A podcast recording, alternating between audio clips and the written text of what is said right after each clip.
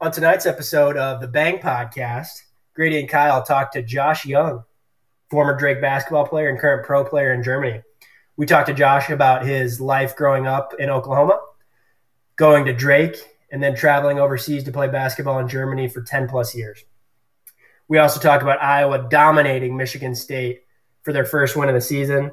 We do a little NFL, NBA, do some Masters picks, and do a little dad advice at the end. Take it away, Mike Breen. James for three. Bang! At the buzzer!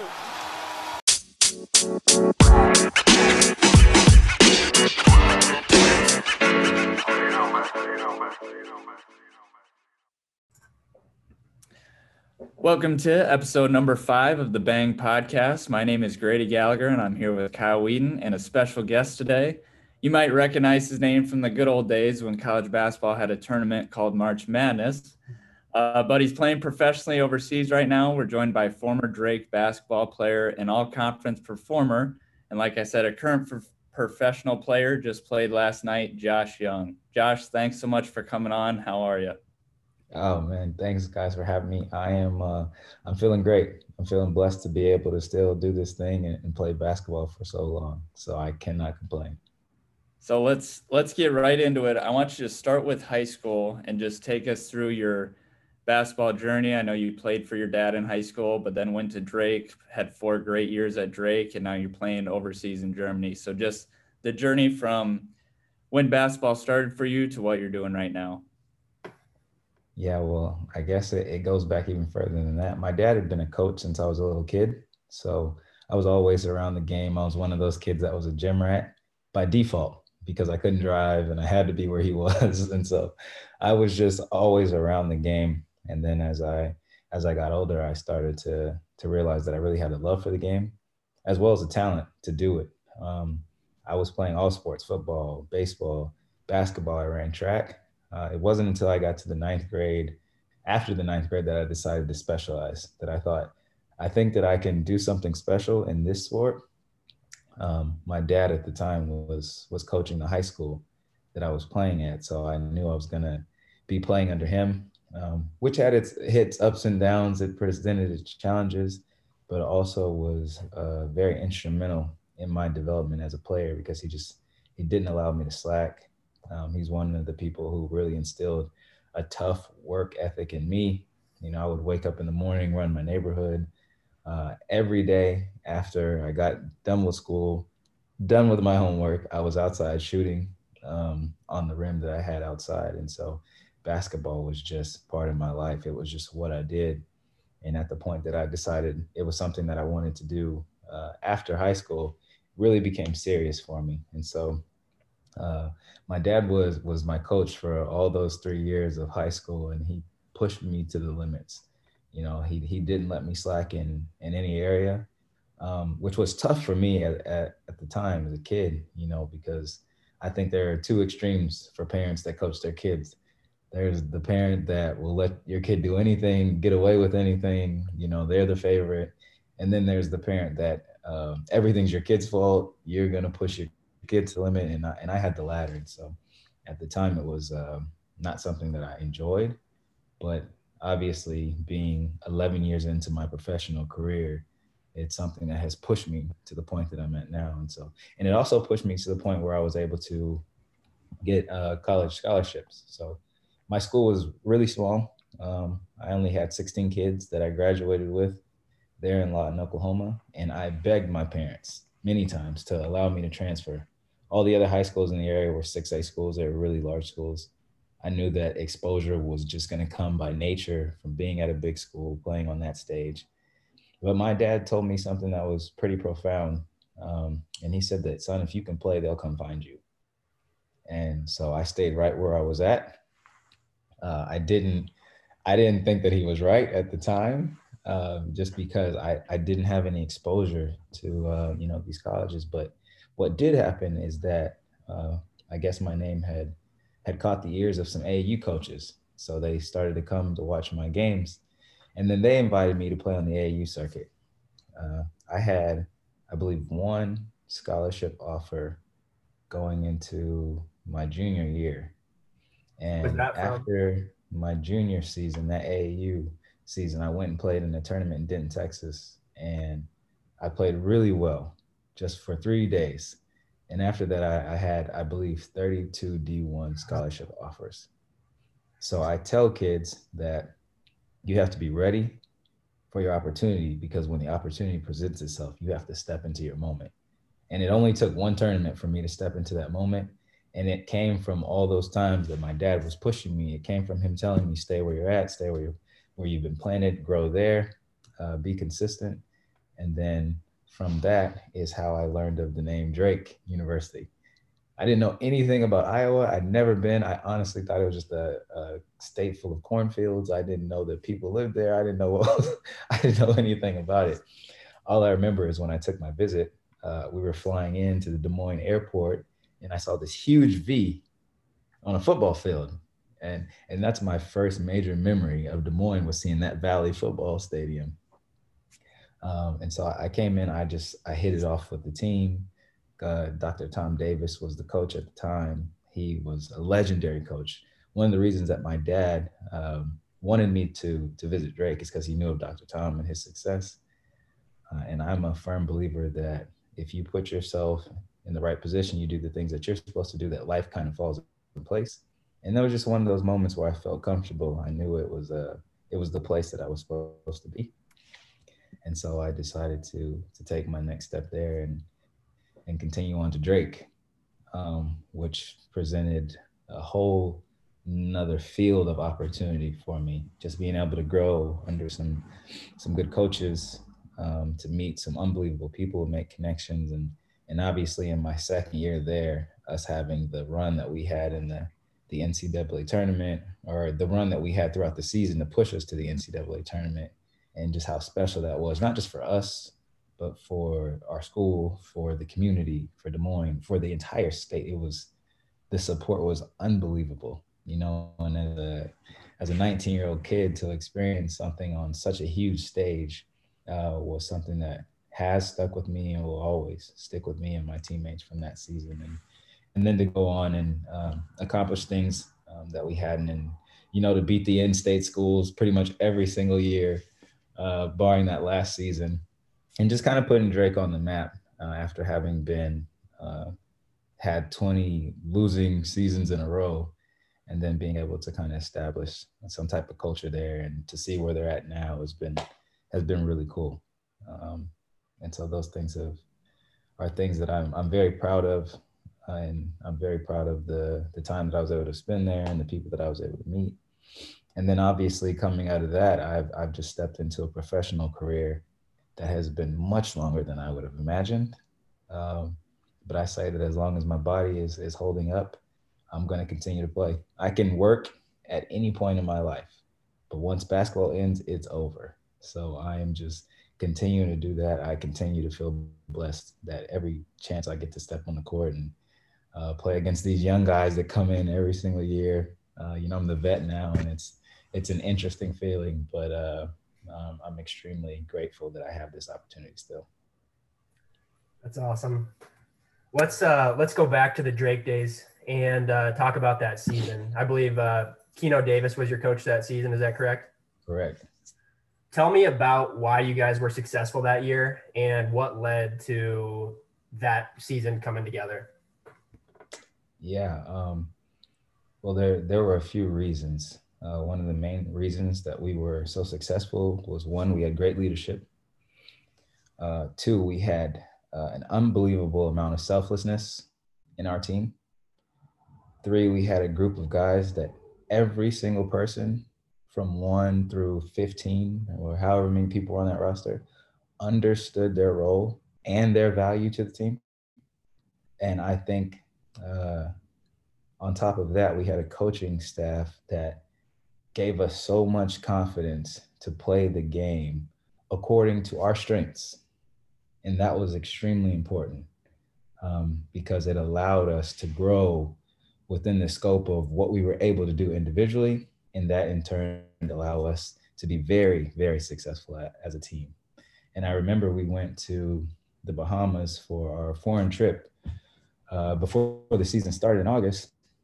And we were playing in some of like the Bahamian national teams and some of their local teams, and and I remember thinking in that tournament like we're we're not bad, you know, because my freshman year we had a 17 and 15 record, which was huge for for Drake, for the community, for the program.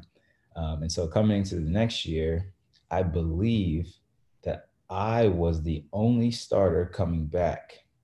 Klayton had started some games uh, the year, Klayton Korver the year before, uh, Jonathan Cox some games the year before, but I think at a certain point in the season, I was had consistently been a, a starter, and I was only going to be a sophomore. So on paper, we didn't look like the type of team that you would place your money on. You know, it was like, eh, that's why they picked us to finish ninth, honestly.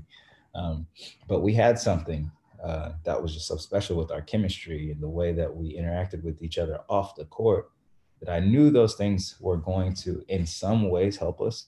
I didn't know how much it was going to help us.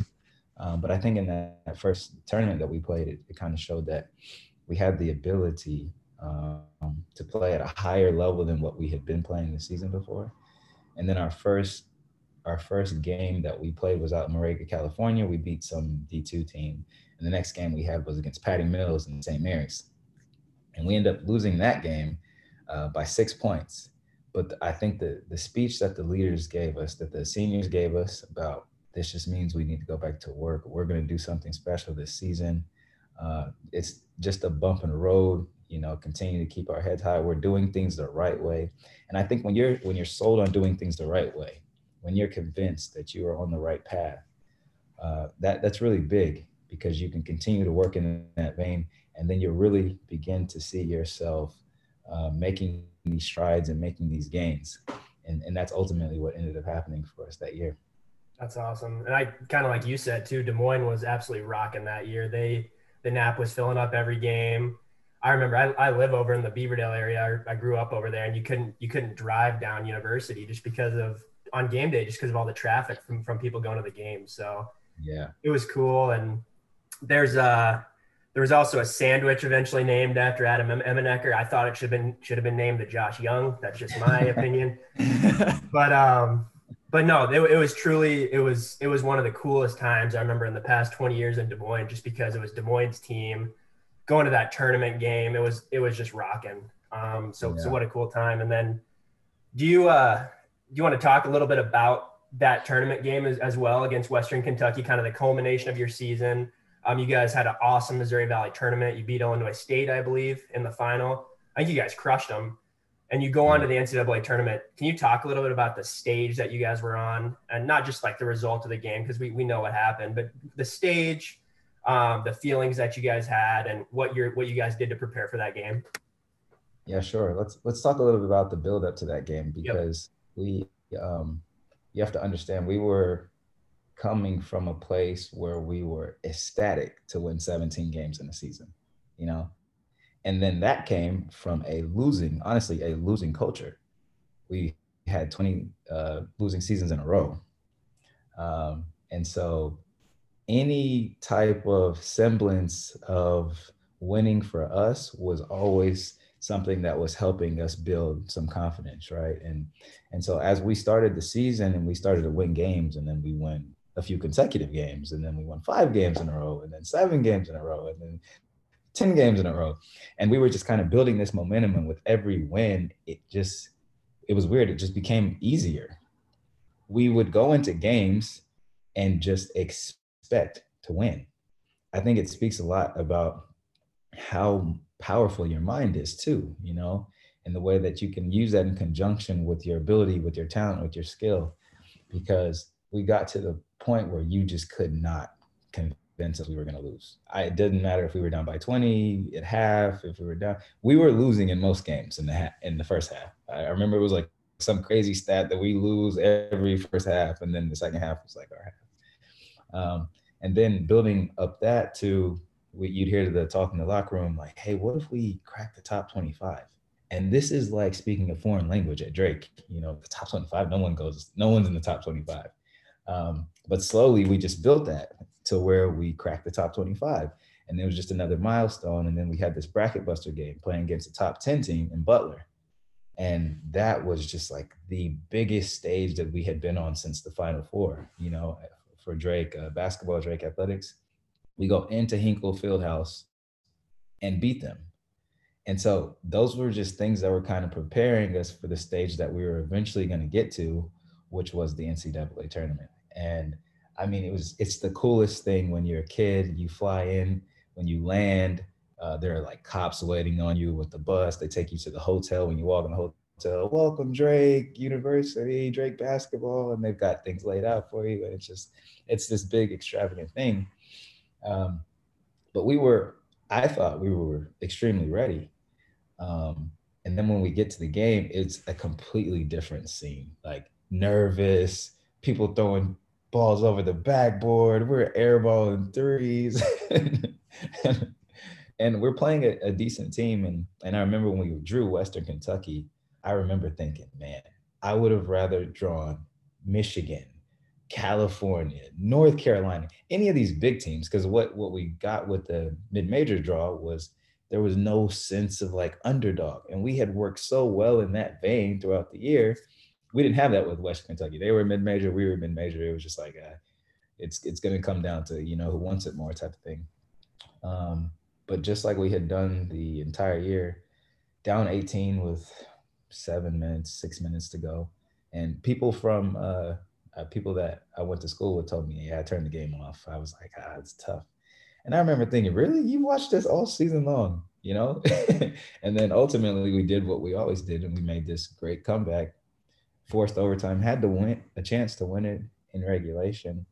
And then, um, you know, anyone that was around during that time remembers the, the shot that was made on us to to win. He misses it, we win. It's not like it's a tie ball game. We are winning the game. Uh, and, and we have to relive that almost every single March Madness. They play that shot and he's running off with his hands. And I'm like, oh, this guy. so it was um, it was one of those things that was really, I think, devastating for the community when we lost for us. You know, obviously tears were shed, but in the same moment, it was such a sense of pride in all that we had comp- accomplished that season and really had put Drake basketball on the map. Absolutely. Josh, I just uh, this morning looked up because just like you, I remember exactly where I was when that happened because we were going insane in my house in Western Iowa, just watching like this Iowa team do what they did all year, come back and you know 101 99 is not the typical college basketball game. So it's just super exciting. I, I watched on the play you're kind of on the opposite side of the floor. Maybe just take me back to before that play happened uh, in the timeout what was said because obviously Rogers they had two better players than him and Brazelton you know shoveled it off to him for the last shot. So what were you kind of thinking or looking for? I know it was a while ago, but uh, and again, I apologize. It, it's a gut wrench to me every time I see that shot too. But I just wonder what the conversation was like beforehand. Yeah, so I actually remember um, Ty Rome Brazelton was killing us. Mm-hmm. Right, he had just had an unbelievable game. We were not going to let him beat us. So we wanted to put pressure, uh, full court pressure. We wanted to make it as difficult as possible for them to bring the ball up to court. Um, and we weren't going to let him get all the way to the basket. So we set up in our normal press, with the exception of me, and I was to not let Courtney Lee see the ball. Don't let him touch the ball, deny him at all costs. And so that's what I was doing. Adam and Leonard were in the full court press, and then we had zoned up from there. And so um, as you see, they throw it in. He's dribbling around one person, gets around the second person. Uh, and I was Courtney Lee. At some point, I remember him just kind of like giving up. And then at the moment that I felt that he gave up, I turned and I saw the ball in the air. And when I tell, I know this sounds cliche, but when I tell you I knew it was going in, I saw the trajectory of the ball, mm-hmm. and I was like, "That's money." And it came right through that net, and that was probably one of the most deflating moments in my life and my teammates' life. And then on uh, and to add like insult to injury, when they asked him about it, Ty Rogers was like, "Yeah, I'd, I'd make that eight out of ten times." And I was like, "Ah, you know, you couldn't just take the heroic moment. you couldn't just live with the hey, I knocked down the biggest shot of my life." And um, so we did. We we kind of executed what we wanted to do. If you look at the film, we had three people jumping at him, mm-hmm. but you know, when a good shooter shoots, if you're not there before the shot, that doesn't really do anything. That's how I feel. If you don't get there before the shot, when I get into my shot, it doesn't matter if there's 17 hands in the air. It doesn't matter. Um, and looking back, people are like, hey, maybe we should have put a person on the ball, which, yeah, maybe we should have put a person on the ball and we could have disrupted that. Um, but it happened the way it happened, and, and that's how history was made. Yeah. Um, so you were guarding Courtney Lee, like you said, and you said that season uh, you played against Patty Mills. So two two long term NBA guys there. Who are yeah. some other either guys you're playing against now that you're really impressed with, or guys that in college you got to play against that have had successful professional careers? Man, going back through, um, I remember being really impressed with Gordon Hayward the first time we played them. Butler, he was he was a freshman and really poised, just like. And I remember his spot was like this left corner. I don't know why he was so open in this left corner three, but he was over and over and over again from our defense.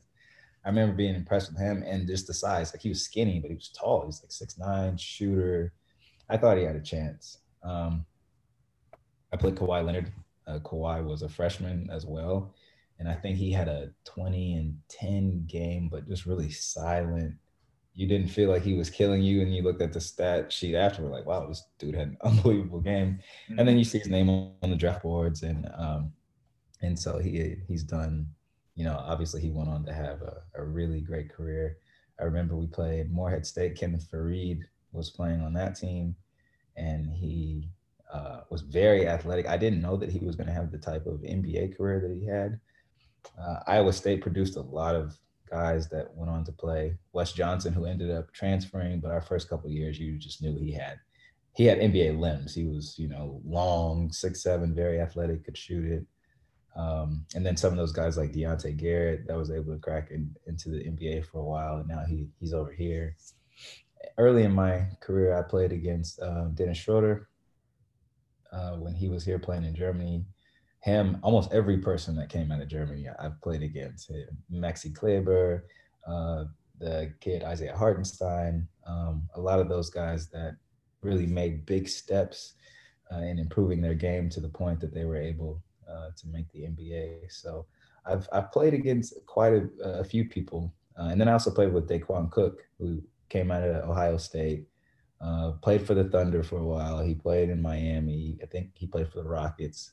Um, and then he played on my team here in Germany. So I've been able to to be around some people that have played at the highest level, and some of those guys that are still. I actually saw Dennis the other day because uh, he's out here. He he is the majority owner of one of the teams in my league, and so he's around. They're they're not playing this season yet, and um, so it's been cool to see some of their development and some of those guys that have gone on to to play. And then the, one of the kids that's going to probably be in the draft this year, uh, Killian Hayes uh, really talented kid. He was a starting point guard for Ulm, which is one of the teams in my league. 18 year old kid starting for the first league team in Germany, which is a very talented league, and then also playing in the Euro Cup, which was one of the highest international leagues. So I think that he's going to go on to have a pretty decent career in the NBA as well. So that's been cool to see those type of guys and build those relationships. We just did a mock draft last week, and we had Killian Hayes in our top ten. He's a uh, I, I think he's going to be really good. I, I, agree with you. He's uh he's he's long and athletic, so ex- excited to see how he does. Um, give me your your Drake Athletics uh, Mount Rushmore. Who are the the four? And you can include yourself. And then I have an addition to this. I, I want to see if you agree with this. But give me your your your Mount Rushmore Drake Athletics. Oh man, I'm gonna have to go with you know, I think you always have to give credit where credit's due, right? Um, someone who I'm really close with, he's he's my guy, and he broke my record, and so I have to give him a lot of credit because this kid scored a lot of points, and you're always like, how does he do this? But then he always does it, uh, and that's Reed Timmer. Mm-hmm. I think Reed Timmer is going to be one of those guys that's going to be on my my uh, Mount Rushmore. Um, Another guy that I would put in there is going to be uh, Lewis Lloyd because he was a killer. And I, I think that uh, he was before a lot of our time, so people didn't really won't really know who he was. Uh, but I was one of the people that was looking into the history of Drake when I was there, and you, you see these guys that come around. Um, so I think he would be number two, or just a second person on on there, not in any specific order. A third person that I would put in there would be Dolph Pulliam. Um, and I think because Dolph embodies what Drake University stands for, he was one of the people on the Final Four team. And not only did he play on the team, but then he stuck around to to watch kind of the full circleness, if I can say that, happen at Drake University. It took 40 something years, but it, it ended up happening. And uh, just an unbelievable guy, someone uh, that that anyone can look up to, um, and, and, someone that has been a historic part of all that is Drake basketball in, in Drake University. And the last person that I would put in there is, I think I would put myself because I, I aspire to be someone like Dolph. One of the things that uh, I've done, with the exception of this last summer, um, is that I've gone back to Drake every single year to reconnect uh, you know, we had a lot of turnover in the last 10, 11 years. And so I was really going back to meet new faces, new coaches, new uh, athletic directors, new president. Um, I think it's extremely important to, to stay connected. And, you know, for some people, they say, well, the school can reach out to me. But I feel like that there's so many athletes and, and so many students uh, that it's a, it's a bigger task for that to happen. And so, for me, it was always important to to stay connected to my alma mater. I always want to feel like I'm a part of Drake, and I want them to feel like I'm supportive of what they're doing, no matter who's uh, the head there, um, who's the coach, or who's the athletic director. And I've been able to go back and meet all those people and let them know, hey, I'm Josh Young. I went here at this such and such time. Um, and then last summer presented its challenges because we played in a bubble in Munich, and that lasted through July. So I didn't get back till maybe July 19th, and then the Corona thing with the mm-hmm. travel, and um, it was just probably better that I, I didn't travel. But I've made it a, a point to embody um, what Drake University stands for, and also because I'm very grateful. It was the the time in my life where I was developing as a young man from 18 to 22 uh, years of age, which are extremely important in our development. Uh, and Drake was a place where I was able to do that. I was able to grow up as a basketball player. I was able to grow up as a young man, uh, being under incredible leadership. And uh, so it's kind of my way of saying thank you for being such an instrumental part of my life. That's awesome. Yeah, I mean, I think I mean Grady and I went to Buena Vista, a small college up in, in Northwest Iowa, but like there's you just always have a connection with your school that you went to and there's good times and bad times, but you become who you are from from that scenario. So um, I have I have a couple names I want to throw out to you for the Mount Rushmore. I just want you to consider them. Two of them are no longer with us actually, um, but I, I got Zach Johnson. Oh, I have yeah. Billy Cundiff. Um, Billy Billy just misses because of his missed playoff field goal. So sorry, Billy. Um, and then Paul Morrison, rest in peace. Uh, shout out to Paul Morrison and uh, Mauricio Ballivian, former tennis player rest oh, in, rest in peace too. That was that was some terrible stuff when he passed away, but he was he was an unbelievable tennis player too. So just I, I think a couple guys there that that should be considered as well. Uh, your Mount Rushmore is uh, more accurate. I was only thinking about basketball, so yeah, yeah, yeah. that's right. That's for, that's okay. Mount Rushmore for the university. Oh man, Paul Morrison. He was my neighbor growing up.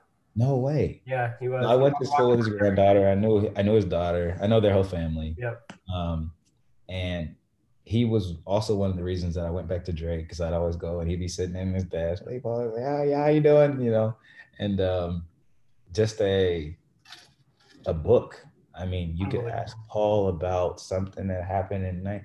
Paul was so sharp; it was crazy. He would tell you, oh, you know, in 1986, Cincinnati left the Valley, and then we added Wichita. I'm like, bro, how do you remember all of these things? You know, and you could tell that his memory was blessed, like his memory. He was able to remember so many things, um, and I was able to go uh, to the celebration dinner that they had for him when he was turning 100. Really, really special.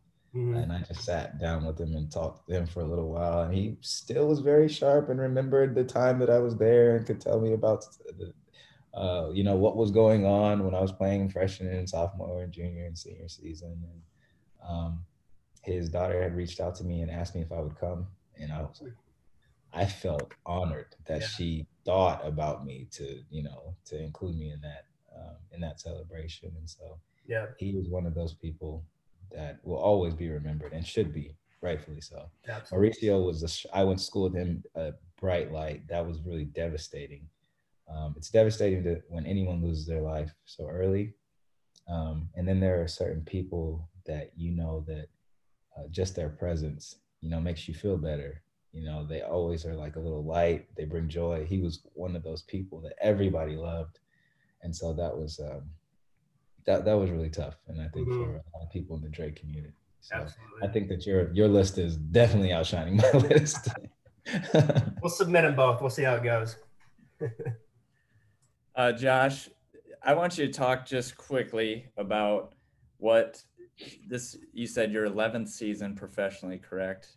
Right. What has that journey been like? Kind of playing overseas? Are you still kind of keeping tabs with what's going on with American sports? Or are you just pretty locked in with what's going on over there? And also, the players in that league are they mostly international? Are there a lot of American guys? Just a quick rundown of what playing overseas is like. Yeah. Um, I, I think that, you know, what we've seen with the advancement of technology, uh, you know, even through the Olympics um, and things like this, is that we've seen that the basketball world has expanded. Um, when I was coming out of college, playing overseas was so foreign. It was not like people were doing people were doing it, but no one really knew what it was like. It was just kind of a mystery the guys that were over there knew what it was like. Uh, we didn't have this amazing technology to where we could watch games there. Uh, we weren't we weren't FaceTiming. There was Skype was pretty much the extent of our communication um, internationally. And so to me, it was just like, what am I getting myself into? If you ask kids now, there will be kids that will tell you, man, I want to play overseas. Not even saying I want to play in the NBA. I don't know anyone at my age growing up that said, I want to play overseas. Nobody said that. The kid that was the last person on the bench, like, I want to play in the NBA. Everyone wanted to play in the NBA. And so now it has become, uh, I think, highly recognizable. The leagues here are are strong. They're good. It's a different game than the NBA. Um, it's more team oriented. There's not a lot of one on one that's happening. And that's why, for example, people will come to Europe having played in the NBA and struggle mightily. Or they'll come here, be on a preseason team, get cut, which I've seen, go back to America, make an NBA roster and stick, you know, and vice versa. So um, it's really more about being a piece to a puzzle, fitting within the system. And a lot of guys that are able to do that come here, they make decent money, they make a living. Um, the makeup or the demographic of, of what the leagues look like is my league is six foreigner, six domestic players. So domestic players in Germany are Germans. You have to have a German passport. If you're not a German passport player, you're the you're a foreigner. And for foreigners, that means Slovenia, Serbia, Spain, Italy, France, Russia, all the Asian, all African countries, everyone in the United States. So from all of these other countries, there are six spots per team. There's not a lot of spots for 18 teams. Uh, so that means you get one point guard, one shooting guard, one small forward, one power forward, one center, and then you get a guy that maybe can do a, a few different positions. So uh, the competition to be able to play here is it's fierce and it's and now it's really tough you know with uh, they're not sure if the g league is going to play. So a lot of those guys are looking for spots overseas. Uh, a lot of teams were took big hits uh, because of the corona uh, and because of the pandemic. And so it's been been very interesting and which is another reason why i feel blessed to to to be able to to do this. Um, we also played in what's called the basketball champions league. So let's say during the week, we would travel throughout Europe. Um, our, our pool last year was we had Greece, we had Israel, Jerusalem, we had um, Turkey, Bandirma, we had Spain, Burgos, we have France, Belgium, and Poland. So during the week, we will be in one of those countries playing. And then on the weekend, we play in our uh, the Bundesliga. And that's a lot of fun because you get to see the world on someone else's dime, for one. You get to see how basketball is played in different countries. Uh, you, you get to meet a lot of different people. You get to experience different cultures. Um, so basketball has provided things for me that when I was a 14, 15 year old kid in Lawton, Oklahoma, shooting outside on, on my hoop, I would have never, ever, ever expected. I would have never thought that it was going to turn me into the well-rounded person that I am today and give me such a, a broad worldview. Um, so the league that we play in is, is a tough league. It's very physical. And like I said, it's team dominated. There's tough defense, very, very physical. And so um, I'm just glad that I'm able to still be able to do this. That's awesome. Um, I have I want to keep it to our 30 minutes here too, and uh, not keep you for too long. So I'll uh, I'll ask one more, and then I know Grady wants to talk about like high school basketball and everything too. So um, We're good. Okay. okay, cool. What's uh yeah, what's uh, Josh Young gonna do after basketball? What what are your when, when you're all done playing? What's your what's your goals? What do you want to accomplish when you're done? Are you gonna come back to the United States? Are you gonna stay overseas? What what's your game plan? Yeah, that's a good question uh, that I have an answer for. Um, so I do I do things now, um, just kind of on the side in like real estate investing, a lot of different investment ventures um, that I enjoy. Um, but I think what I'm gonna do for sure is speak. I enjoy it. I I love to speak, um, and I tell people um, that I will go out and play a game in front of 20,000 people. And the nerves that I feel is just kind of like, yeah, you know, it's basketball. I've been doing this for a long time. I'll walk into a room of 120 people to speak and just be like, oh, like a nervous wreck. Um, I have a, I have a major passion to speak, to do these things. I, I honestly feel like it's a calling on my life, not just like I want to do it. I feel like I'm called to do it. And um, there are there's such a power in your words, right? Because I think it's unbelievable how you can listen to a person speak, speak, and those words can get into your spirit and change your entire life, change the course of the way that you were living, thinking, moving, acting, and you can go in in separate in a different direction. Um, and I've seen this firsthand in my life on different occasions where um, I was able to speak about just things that someone asked me to speak about. And the feedback that I've gotten from people was just like, man, that honestly changed my life. Um, and so I feel very compelled to do that. I I love mentorship, for example. Um, I my my slogan is everyone needs a mentor. Everyone. We need people who are smarter than us, richer than us, have more experience than us, um, that are wiser than us, that are more disciplined than us. We, we need those people in our life uh, because those are the type of people that are going to call us to be greater. You know, they're going to push us to the place that we're supposed to be. I believe that most people live their entire life and they never get to the point where they're actually supposed to be in their life, becoming who they're created to be in their life.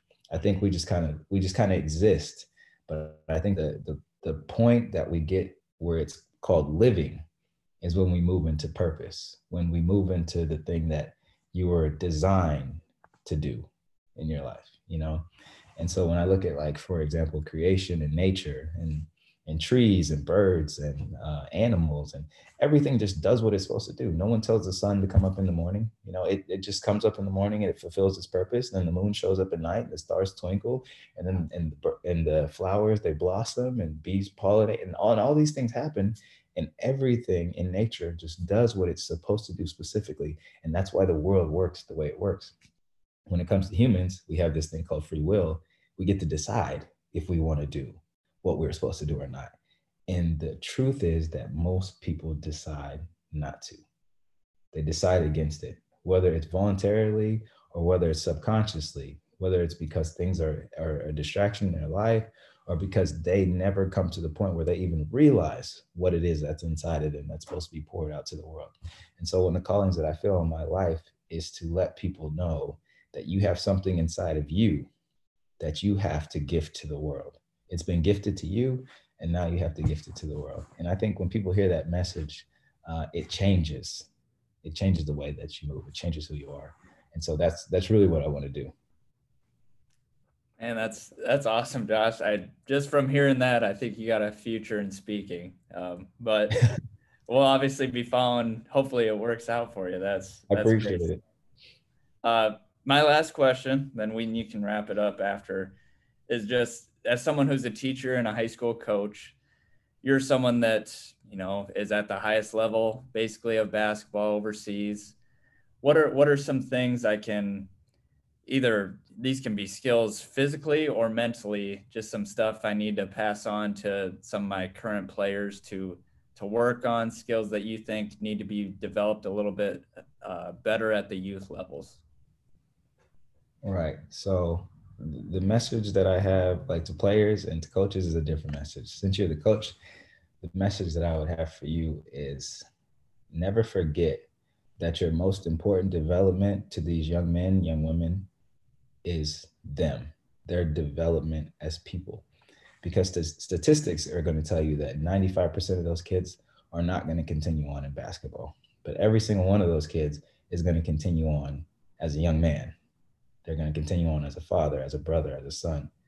So I think a lot of times what I've seen in, in my own experiences is that some coaches lose track of the fact that basketball isn't everything. You know, what's important is that you teach kids principles right that you teach them skills that are going to be able to translate into whatever they decide to do afterwards that's important discipline consistency a, a, tough work ethic. So whether they decide to play basketball at the next level or they decide to be a teacher or they decide to go into music or whatever it is they can take those those skills and then they can can be successful in that. And on top of that i think as a coach um, being able to to build up their skill set is important you know? Uh, i think there's a there's a like a sense of pride that that comes in in anyone that's able to help someone go from here to here you know when you're able to see a kid's development that's that's extremely rewarding um, and so i think what's lost a lot of time are the basic fundamentals of just simple dribbling simple passing um, and then really getting in. And what I see a lot of times is that kids can't shoot. That's just my personal assessment. So when I ask kids, you know, you come to the gym, like how often you come to the gym? Like, oh, I'm here every day. I'm like, what do you do when you're there? Like, oh, I'm just doing this and this and it's like, but do you shoot? Because I feel like at the end of the day, if you're going to come to the gym, one, don't waste time. Don't come here if you're not going to be here to work. And two, you have to be able to shoot the basketball. Basketball is a game of putting the ball in the hole, right? And so when I, because I used to run a lot of camps, and and honestly, I would tell you, ninety percent of the kids, over a thousand kids that I've seen, could not shoot, not consistently. You know, they'd make one here and there. Um, and I remember my dad used to make us shoot so much that my teams growing up in high school, we couldn't do a lot of things great, but the one thing we did really well was shoot the ball because we just spent so much time doing that. Uh, I think that we've gotten into this like skill training, which is good, you know, but we just the basics you know, can your kid make a pass with one hand? You know, can your kid uh, make a left-handed layup? Can can they do the simple things first, and then from there, kind of broaden uh, the skill set, but not start at the end and work your way backwards. Really, really start at the basic and the fundamentals. The fundamentals is what we've lost, in my opinion, and then from there, you can kind of build um, a stronger foundation. Yeah, great stuff. I will definitely pass that on. We we so much appreciate your time. Uh, best of luck, man. You were just super impressive, and uh, I, am glad you went to Drake because otherwise we probably have no idea who you are. But you obviously left your mark on Drake uh, as well. Go That's ahead, cool. Whedon. Absolutely. Um, I have one more actually. MJ or LeBron, Josh? Man, that's that's MJ. Uh, that's all. Fair enough. And and I'm not a LeBron. I'm a I think that you can't take away from what LeBron accomplishes, you know. And so when people talk about the greatest of all time, their the criteria is always different. They're like, oh, he doesn't have a good mindset. Are we talking about mindset? Or are we talking about accolades? Are we are we talking about winning championships? Or are we talking about personal statistics? You know, there's so many different things, but LeBron is the greatest player on the face of the earth right now. Mm-hmm. But MJ all day.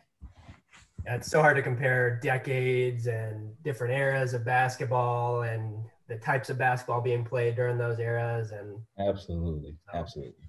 Awesome. Good answer. Good answer. I'm okay with that. Um, okay. well, we we appreciate your time today, man. Thanks again. It's good to hear from you. Uh, good luck this season, and um, we appreciate you jumping on with us today. Hey, I appreciate you guys. Absolutely. Best of luck, Josh. Thanks. Okay. Thanks again for Josh for jumping on with Grady and I. Grady, I don't know if there's uh, it's probably a good thing that there's not any brick walls within 100 200 feet of me because i would have ran through them after listening to to him talk about life after basketball. Uh, what an awesome interview. What a just an awesome guy. First basketball player but also just a great guy to talk to. He's clearly full of knowledge and i mean i suppose if you're you're traveling all over the world doing all that stuff that'll that'll lead to some um, some wisdom and sounds like he's been raised pretty well and all that too. So what what do you think of the interview? Uh, 100% agree. That was awesome. Could have talked to that guy for hours, I feel like. And hopefully we can either get him back on or just stay in touch with him in some way and try and follow him the best we can in, in Europe. And he's just, like you said, just seen some awesome things, been a part of some awesome things, and just hopefully a great story that we can share with some people that wouldn't otherwise know. Yeah, absolutely. Maybe we can find a DraftKings of the German basketball league and throw some fantasy fantasy teams together.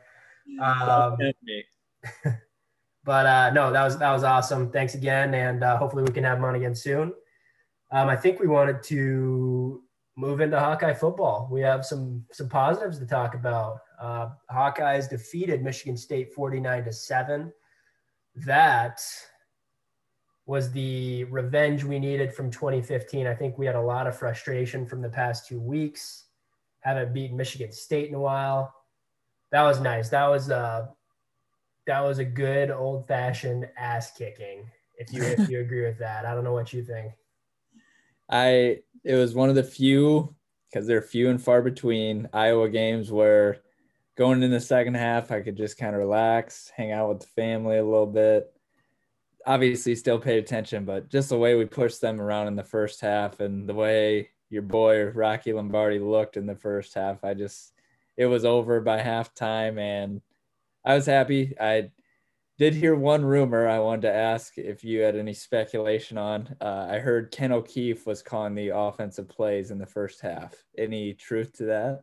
Wow. Wow. I'm gonna I'm I'm working on I'm working on something right now. It involves Brian Ferentz and you know, if that is true, that that changes a lot of things. But I uh I don't wanna there's so many things to talk about. Don't call Rocky Lombardi my boy. He's not my boy. he, he bleaches his hair and I can't it just made me so mad that Dan Orlovsky Orlovsky kept saying, "Oh, Rocky's knees hurt. He can't drive off." The kid's just having a bad game. The, the defensive line's getting pressure on him, and he, he's playing off. I'm sure he was banged up, but it's football. That's just how it is. Um, the the the offensive coordinator, play caller thing. I mean, from the start, you could tell that the offense was there to play. I don't want to get too high on this play calling thing because Brian Ferentz I, have I've let my frustrations known on him the past couple weeks on this podcast, and he's always done this thing where he'll call a couple bad games, and then you'll hear it from the outside, from the inside. He'll call a good game, and then he'll go back to calling some some lousy games. And it's I, until I see some consistency out of him at offensive coordinator, stringing some games together, I, I I'm not a believer. And it's going to be a tough game on Friday night against PJ. Uh, PJ Fleck. So we'll see. I uh, I was kind of, I mean, it was a great game. It was an awesome game. There's lots to go through with it, but it was finally fun to see a win, a good team win. You could tell they were desperate for it. Yeah, definitely. Um, my my first question to you is how bad are the college football teams in the state of Michigan this year? Oh my gosh. I'm surprised Harbaugh. We were talking about this last week. I'm surprised Harbaugh still has a job. Yeah, that's yeah. that's brutal. And Michigan State beat them, and like, what is going on here? And you know what I don't understand is Maryland gets smoked by Northwestern week one, and all of a sudden Maryland's beating Penn State last week. What's going on in the Big Ten right now in general? That's Tua's Tua's brother after the first game apparently got it figured out and he he looks legit. But Yeah. the first game he looked like he had no business being a Big Ten football player. Now it's like yeah, Maryland's kind of on the map. So I have this theory where Tua actually plays for Maryland on Saturday and then flies back out to uh, Miami to play. Or actually flew to uh, Arizona to play um, against the Cardinals. So just just a theory, but what uh, what a turnaround for Maryland. Indiana's playing well and all that. I mean, we can get into the Big Ten, but it's interesting to see a different dynamic this year for the uh, the, the Big Ten, and of course Ohio State's still at the top. But yeah, someone put up the Big Ten standings and what's more 2020 than Indiana co-leading a division and Iowa being at tied uh, at the bottom of their division. Uh, that just that says 2020 to me. Let's uh before we move on to the rest of the Big Ten, uh, let's do offensive, defensive, special teams player of the game. Your boy, uh, oh, what's his name? Corey Taylor, No, Charlie Jones. CJ. Uh, CJ is apparently maybe your theory of NFL guys suiting up on Saturday. He looked like Christian McCaffrey against the. So I don't know what's going on there. If he's actually legit or he just ha- had a day, but he looked good. I, I liked what I saw. I, I don't want to hear anymore about Michigan. Michigan State was bad. They were really bad.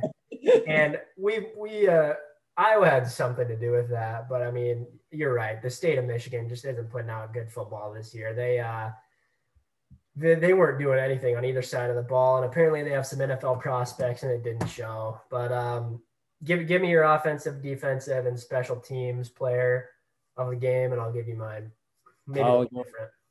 I'll go with Charlie Jones. I'm gonna go with Goodson. Finally, give this boy over 10 carries, and you see what happens. Again, defense wasn't good. O line owned the line of scrimmage for us, and I'm gonna go with uh, Chauncey Golston. Finally, a, a showing uh, on the defensive side. Couple tackles for loss, and uh, counted for eight total. Uh, excuse me, six total assists and solo tackles. Who you Okay. got? Um, I'll start with defense. I liked, uh, you know, it was a good team win on defense. There was a lot of uh, a lot of tackles across the board. Um, I'm going to go with Riley Moss. The only reason being is I saw a Twitter account. I, I wish I remember who it was. I'd call him out right now. Literally five minutes before Riley Moss's pick six, which did end up right in his hands. This account tweeted Riley Moss is the weakness of the secondary, and then he goes and gets a pick six right after. And I called him out on Twitter and he deleted the tweet. And so Riley Moss is my defensive player of the, of the game. Tory Taylor, Ray Guy Award leading candidate right now. Remember at the beginning of the season, we were talking if our punter was going to average 40 yards. He averages just over 46 yards of punt this year, which is massive for us. He uh, he had a total of 321 punt yards and multiple punts inside the 10 yard line on Saturday uh, flipping the field. I mean, we all know how important flipping the field is for Iowa. And over the past couple years, we just haven't been able to get it done. So Tory Taylor is really nice to see. Our it doesn't seem like he hits his punts very high, but he gets the the way the ball, like how hard he hits the ball, he pushes the punt returner back, and it just kind of messes with him a little bit. So the Australian is getting it done, and it's hard to argue against Tyler Goodson. Brandon Smith I think could be the only other guy you you go with. And he had the touchdown, but he also kind of made a low key play when Tyrone uh, uh, high pass hit Tyrone Tracy in the hands and it bounced off and Brandon Smith caught it. Um, kind of an important play and at the point of that game. So I'm gonna go with uh, Tyler Goodson, but Brandon Smith had a nice game, and I uh, was reading tw- Twitter before we got on tonight too, and it looked like Brandon Smith was getting a little bit of NFL draft buzz just for his vertical, his size, and his uh, his physical capabilities. Um, so it's nice to see him getting some love. He's my favorite receiver, and he has been for a couple years. So, um, but Goodson, 14 for 113 and two touchdowns. That's that that gets it done for offense. Um, what are your thoughts on Petras? It's week. We've gone three weeks. Um, I have an opinion on it, but what do you think? Yeah, before I get your opinion, I'm just going to read his stats 63 for 116, 648 yards, two touchdowns, three picks. So that's for the season. Uh, I mean, I can't sway too far on my opinion of him to this point. I still got to see something. I, am a believer. I, am not a hater of anyone at the quarterback position, uh, except for Joe Flacco. Uh, and I don't know. I want to see him. He's got to have a, a better game against a decent team. This there, I really can't take this game into any type of consideration because we could have ran every play if we wanted to. And yeah. that's what I think. What do you think? I don't know. I'm uh I'm beginning to waver a little bit and it's he's the best option at quarterback on our team. Absolutely. He just is the he has the Nate Stanley complex. He has to just rip that ball in there, and maybe some of it's on the receivers. If it hits you in the hands, catch the ball, you know. But it's just uh, he sat under Nate Stanley. I don't know if Nate rubbed off on him a little bit. I'm also worried about the downfield, the 20 yards and more passing too. We haven't seen much out of him yet with the ability to complete any sort of deep balls. Nate missed on not a lot of deep balls when he started his career, but he also started to connect on a few. You know, he never was great at it. I they haven't even tested that out yet. First game they took a shot, but I just I worry about the ability to stretch the field, vertical passing.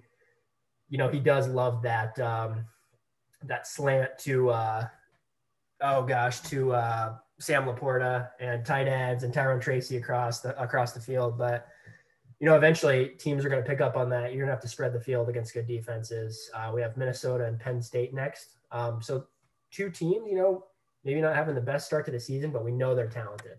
So we'll see. I'm not sold on him by any means yet. I'm not ready to put him away yet either. I think he can do. I think he can do the job and be fine. Nate figured it out um, this kid's clearly talented and I think he can do a good job. He just kind of has to catch his breath. Sometimes it feels like he's so nervous. It just feels like there's like jitters and he he just is reacting instead of taking his time and making the reads. And um, college quarterbacks just don't also do a good job of like taking like obviously there's pressure coming. It depends. We have a good line. Like take your time, check out your reads, throw the ball I know it's easier said than done, but it just feels like he needs to take a deep breath. Maybe they need to do some sort of meditation in the locker room. I don't know. Um, not going to bury him yet. I think he's fine. I think he'll be all right, but we'll see how it goes. So, you want to talk about the rest of the Big Ten, or you want to talk about Iowa, Minnesota a little bit? Uh, let's let's talk about Iowa, Minnesota. Um, I don't know if I, am assuming you're pulling up some stats on Minnesota here. Ibrahim, their running back, has been an absolute monster um, this year. They have Bateman, um, who also is a freak. He's a smaller receiver. Uh, I believe he's smaller. I think he's like David Bell size. Um, and their quarterback, his, his last year, he was really good. Um, I still, I just think PJ Fleck is too erratic. I just don't think he makes sound coaching decisions. Last year, when he got that. Uh, that personal foul. I feel like it really impacted his players and impacted the game. So it feels like his teams always ride his emotions, which his emotions are usually out of check and out of whack. And I, I just am not a PJ Fleck guy. There's people out there that say I'm a PJ Fleck guy. I'm not a PJ Fleck guy.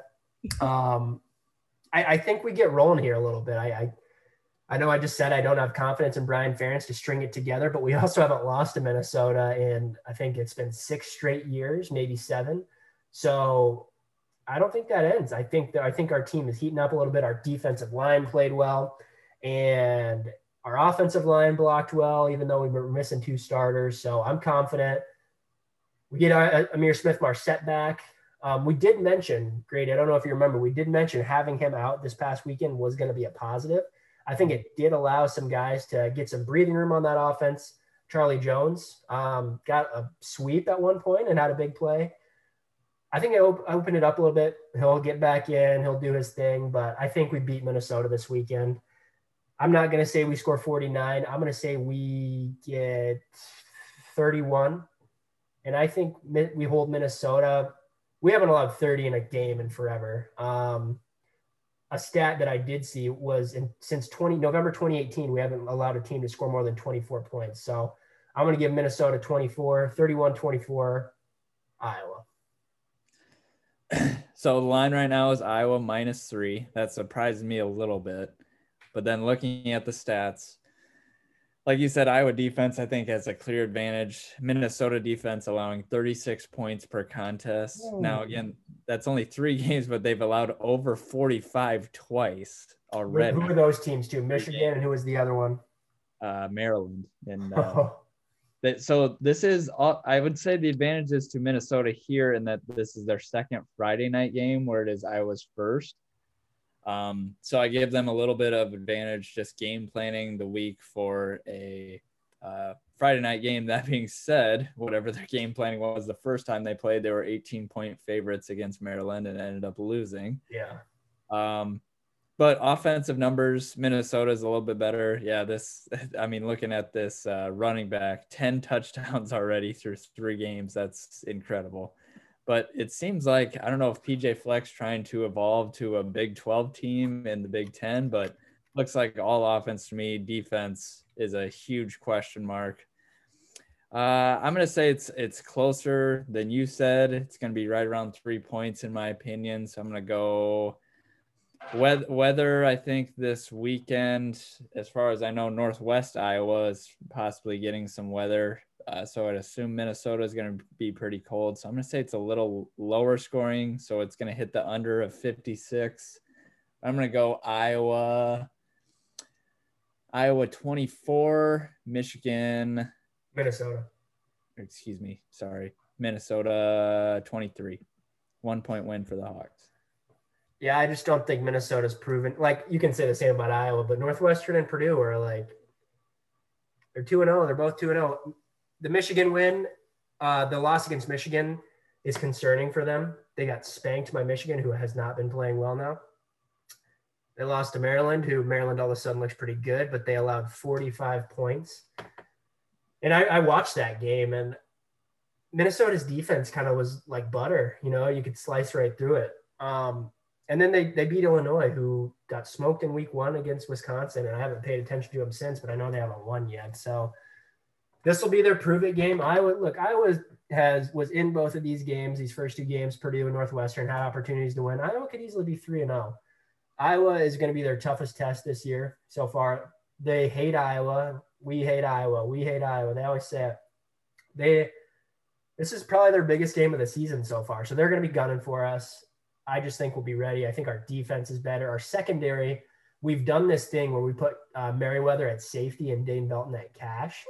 And I really think it's kind of the, the key to our defense having Merriweather back there at safety. So um, Jack Campbell sighting this weekend potentially, it sounds like. So we'll have our linebackers, we'll be full strength. There's no injuries on the team right now, barring any COVID cases. I think we'll be full strength. I I think we'll do well. I think we will. Their, their Minnesota's defense hasn't impressed me. Their offense is good, but they haven't played a defense as good as Iowa yet this year. I don't I don't believe. Yeah, I hope so. I hope you're right. Uh, any other Big Ten stuff you want to go over? I know Wisconsin's still dealing with some stuff. Nebraska they're playing this weekend though. Are they? Yeah. Um, Nebraska. Ooh, I have a Nebraska stat for you. Okay. So at this point of the Mike Riley era, he was 16 and 12. Frost, in that same amount of time, 9 and 17 at Nebraska. So pretty interesting. And Mike Riley was tossed out of town. I think they're still paying Mike. I they're paying Bo Pelini and Mike Riley still. I don't know who else they're paying, but probably more coaches. Um, Nebraska switched quarterbacks on Saturday. Look, I'm not going to light them up. They lost. They're 0 3, 0 2. they Scott Frost is not a good coach. I I don't think he knows how to call plays. I don't think he should call plays. They have two quarterbacks who are pretty good. Mark, look, Martinez is good. I don't care what you say. He's an athletic quarterback. Draw your offense up around him. Stop making the guy throw so many times. Every time he throws, I feel like he's going to throw an interception. McCaffrey, kid's a stud too. How are you not going out and winning games against these teams? Scott Frost, he ain't it. I'm cool with him being at Nebraska because I think Nebraska will be terrible as long as he's there. all these people are telling me Matt Campbell, PJ Fleck, Scott Frost. It's all a bunch of yeah, yeah, yeah. That's all I'm saying. Uh, can I put you on blast for five seconds? Five seconds. You did predict Nebraska would beat Iowa later this year. I also predicted we would go seven and one. How's that going for us? Hey, Eh, we need to get, like you said, this is a part of the schedule we can get rolling a little bit because Minnesota and Penn State are not what we thought they were. So, wouldn't it be just BS if we ended up beating Penn State this year and Wisconsin, but we we end up screwing ourselves because we lose to Purdue and Northwestern? It just it would be the move. It totally would. And I think this team is good enough. They're going to compete in every game this year. There's not one team. We don't play Ohio State. No, Penn State is one and two. There's no other. They might be 0 and 3. They're 0 and 3. There's not one team on this schedule that we cannot compete against, but it's it's the Big Ten. You know, you're gonna have to play football games the entire time, and you can't turn the ball over like we've been doing the first two weeks. Didn't last weekend. We'll see. Um, what do you think? Any other Big Ten talk? Uh, I got two other college football things. Is that okay? okay? Uh, number one, don't know his name. They were on the second TV during the Iowa game, but the Indiana quarterback, I kind of like. He's a yeah, Penix. Yeah, he's he's solid. I like him. He's uh, a stud. Indiana's fun this year. They're fun this year. That's so. That's number one. Number two, did watch the Iowa State game with my family. Uh, they did cover, which uh, was unfortunate for some of my family members, but it was an exciting game. They did a nice job. Actually, one more college football thing, real quick. Uh, shout out to uh, Uncle Paul and Aunt Hannah. We're at their place Saturday. Um, Hannah's hit or miss on some parlays, but she needed a TCU touchdown, and Max Duggan broke like a 70 yarder in the fourth quarter for them to cover, and she went crazy. It was awesome. Shout out Council Bluffs, Max Duggan getting it yeah. done. Yeah, word on the street is she doesn't miss on parlays that right? Uh, she, she, she put in three. She puts in a parlay for the early window, the mid window, and the late window, and she was one for three on Saturday. So. Good thing you're not involved in any of that stuff. Yeah, one eight hundred bets off. um, the other thing from the Iowa game, last thing, then let's go on to talk about uh, some other topics. Daviyon Nixon getting called for intimate, uh, intimate, intimate. Oh my gosh, imitating the snap count. Mm-hmm. That was funny stuff. That really was funny. Um, he's a funny guy. I like him. But uh, that's it for football. Uh, good win for the Hawks on the Minnesota on Friday night at 6 p.m. Um, Fran McCaffery just quick talked uh, today to the media. Uh, we don't have media passes yet. Maybe one day if I stop bagging on Brian Ferentz. Um, just talk quick. He talked quick. I listened to the whole thing. There really wasn't much. It was just kind of talking about the season, COVID, how they're handling it, and everything. Uh, but it just got me hyped up for the season. So maybe next week we'll run through our power rankings of Iowa basketball players. That could be fun. Um, talked about Garza a little bit. Sounds like he's shooting threes better, which I thought he shot the three ball pretty well last year. I was getting into an argument with, not an argument, a conversation with some guys earlier today in a group chat. We were talking about the key to the season. I was my my thought was that Joe Wieskamp needs to be better this year. He had moments last year where he was he played really good basketball, and then towards the end of the season, um, he did. We, we this was part of the argument that I, I didn't think Joe played as well as he could have at the end of last season. He was getting dogged by a lot of good defenses. He was getting held a lot more, and um, I think he'll get better from that at the end of last season. I think Joe's gonna have a great season, and he's gonna be a big, big reason why we do really well this year. Yeah. So, uh, do, do you know Iowa's two solidified games on the schedule and who they're against? One's Gonzaga in South Dakota. Correct. The other one's Northern Illinois, isn't it? No. Is it a non-conference? It's got to be a non-conference. Correct. And there's a. Oh yeah, yeah, yeah. North Carolina. Correct. So just as a and Fran said this might be the toughest schedule he has had. They have not released Big Ten schedule or other non-conference games, but the two games, if you Google Iowa Hawkeyes men's basketball schedule, are December 8th at home against North Carolina, who is ranked 16th, and December 19th at Sioux Falls against number one ranked Gonzaga. So I am looking forward to it, but we're gonna know pretty early what this Hawkeye team is. Yeah. like. Let's go getting through the gauntlet early. And Iowa State, I've heard Iowa State's going to be on the schedule. I heard there's going to be at least one more solid team on there. Uh, I think the Oregon State game replaced the Gonzaga game. Oregon State's terrible, anyways. Um, I'm going to go through this week and watch old basketball highlights from last season to, to pump me up for this power rankings we're doing next week.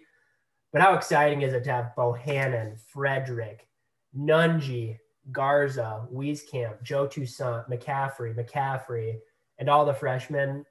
We lost Kriener, but we uh, we got a good roster this year. And um, Fran was talking a little bit too about like some of the old players that kind of made the program um, what they are. And he was talking about Olaseni and Devyn Marble and Aaron White. Uh, but he did shout out our boy Bryce Cartwright for leading the Big Ten in assists uh, in, in one of his first years, too. So shout out Bryce Cartwright. Maybe Bryce Cartwright will come on the Bang podcast. Um, so yeah, no, that was a really exciting. That the Gonzaga tickets actually go on sale next Monday. There's there's tickets for this game actually. Uh, next Monday at 10. I have it saved on my calendar. I'm going to see if I can talk my wife into letting me buy tickets for this game on uh, December 19th. So um, I don't know what the ticket, I'm sure they'll go on sale and off sale really fast. I might try and snag some. What do you think? Uh, It's during basketball season. That's pretty tough for you. well, we also not to discourage people from going to the uh, Iowa Gonzaga game, but we do play our rival Maquoketa that night in Maquoketa, Iowa. So uh, Oh, okay. I'm hoping that game is the night game because our game's at 4:30. So I'm hoping we go from a big win at Maquoketa, our rival, to beating Gonzaga that night. That'd be a great Saturday. I thought you were going to say we are in a pandemic. no, that, that didn't even cross my mind. Actually. yes, we are in a pandemic. Um, but we're not anymore because the election's over, right? Just kidding. Um, shout out whoever won. Um, okay, so let's move on to the NFL. Uh, Buccaneers did not play up to our standard last night. Uh, Tampa lost. I think the final was 38 to 3. Brady threw three interceptions. Uh, Tampa looked absolutely god awful. Here's my question: Yes, At what point did you turn the game off? halftime. Okay, good. That's when I did too. I thought you might go a little longer, but it just did not look good. Are the Saints like? Are the Saints like a top team, or what are we thinking there? Um, so I was going into last night. I've been listening to the Bill Simmons podcast too much, and I, I got to stop forming on my opinions off of what he says because the uh, he was not hyped on the Saints after last week, and the Saints played poorly against the Bears, and they still won. But they were throwing up the guys on their the, the pregame when you, or the once the game starts. You know, they used to say your name and your college, Tristan Wirfs, Iowa. They don't do it anymore in NBC, which Yeah. sucks because that was awesome. But they're throwing up the Saints roster and everything like that. And the Saints, their team is legit. The fact that they have Kamara and Michael Thomas and Emmanuel Sanders and their quarterbacks Drew Brees, I don't care what anyone says. Drew Brees is still legit. And he's he can he's accurate as hell. Um, and their defense is good too. I I think Tristan Wirfs struggled last night for the first time in his NFL career. Uh, Cam Jordan came at him right away. This is a Tristan Wirfs podcast too. And you know what's really frustrating is I finally, and those who don't have access to the video of this podcast can't see this. I finally got my Brady jersey this week. And of course, the week that I get my Brady jersey, they just get smoked. So that sucked. And I really do think that they'll be okay. And reason being, th- this was an issue at the start of the season when they had all these receivers and all these weapons to deal with. And they didn't really know where to put the ball. And this wasn't just on the offense; it was defense too, obviously. But you can't turn the ball three over three, uh, turn the ball over three times against a good team. They have Antonio Brown, Mike Evans, Chris Godwin, Brate, the running backs, Gronk.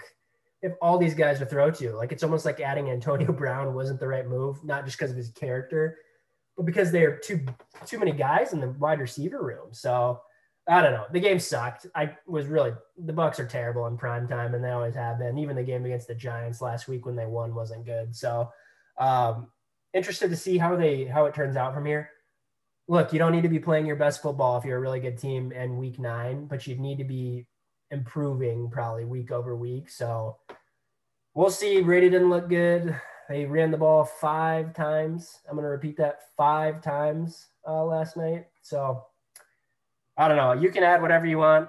Let's talk about something positive in your Chiefs too. I don't know.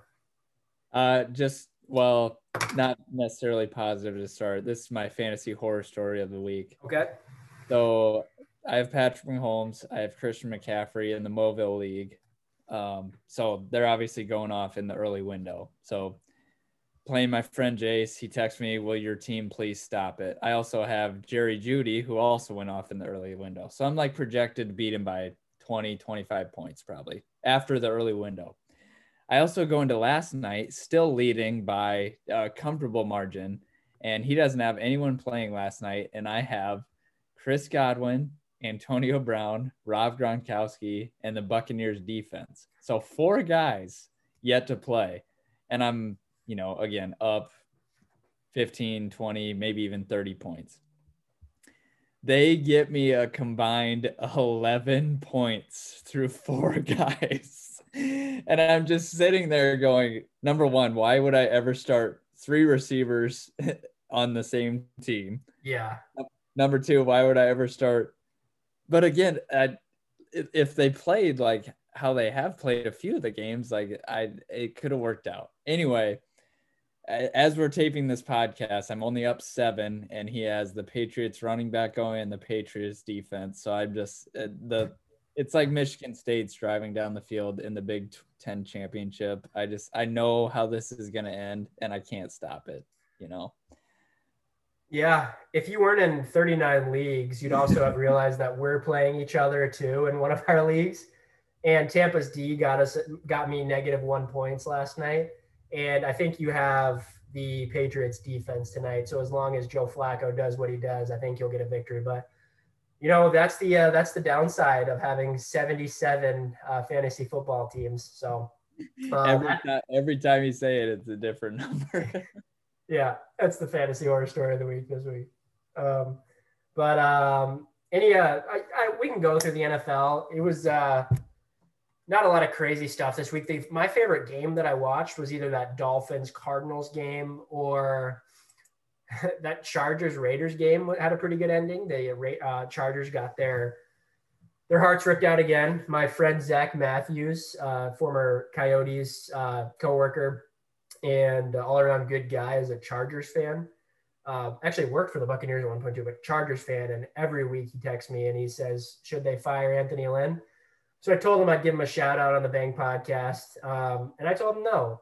Anthony Lynn, I think he's a good guy. Good guys don't shouldn't always be coaches, but I think he keeps that team rallied around and they're in every game. So that was my favorite game from the weekend, probably, or from the yeah, from Sunday. Raiders Chargers was really good. So um, what was your favorite game overall from the weekend?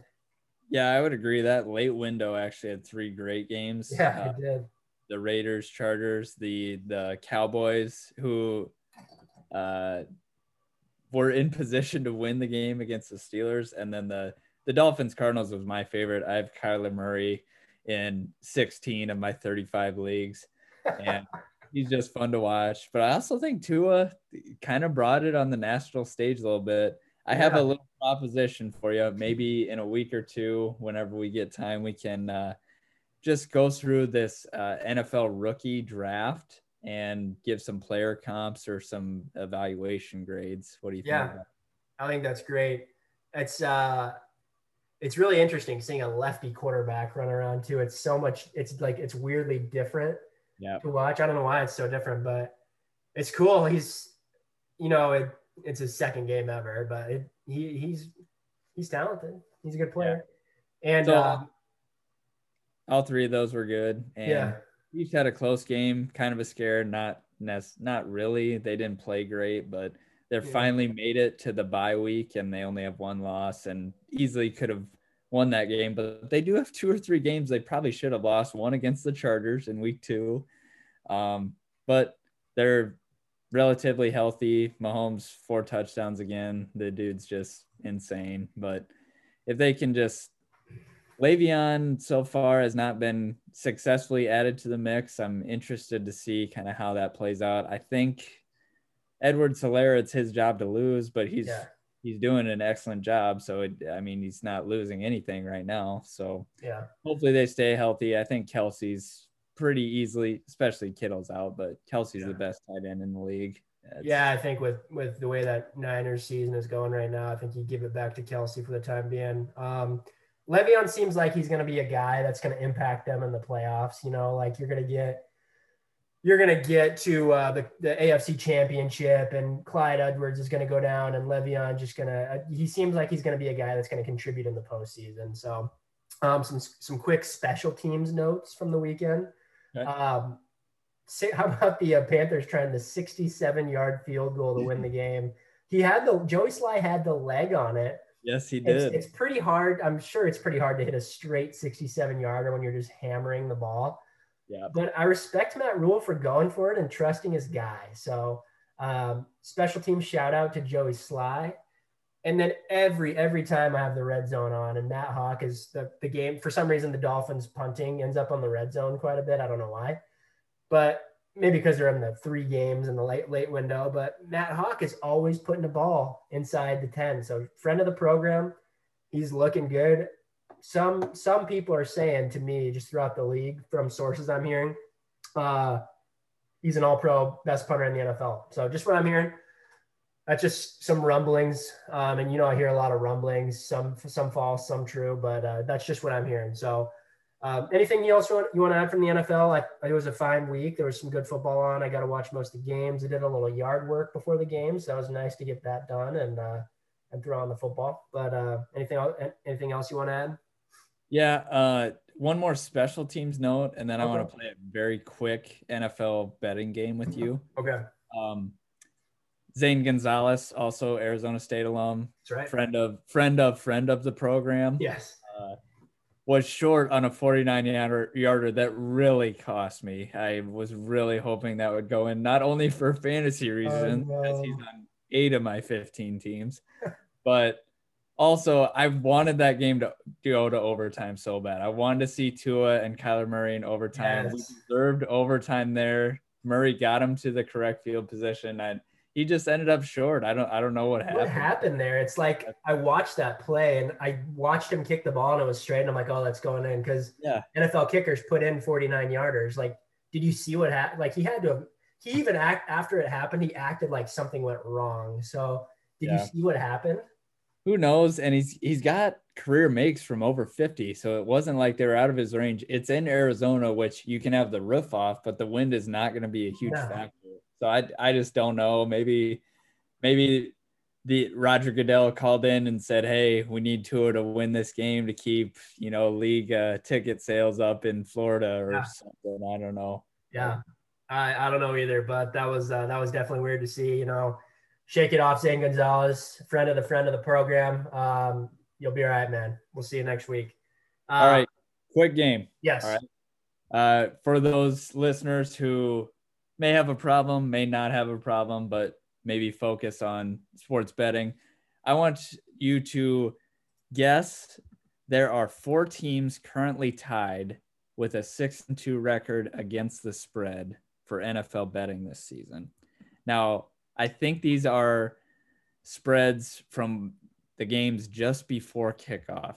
Okay. And I will give you there are two AFC who have, excuse me, two NFC who have very good overall records, and two AFC who don't have as great a records. I want to see how many of the four you can get. I'll give you like six guesses just of the teams that are six and two against the spread this year.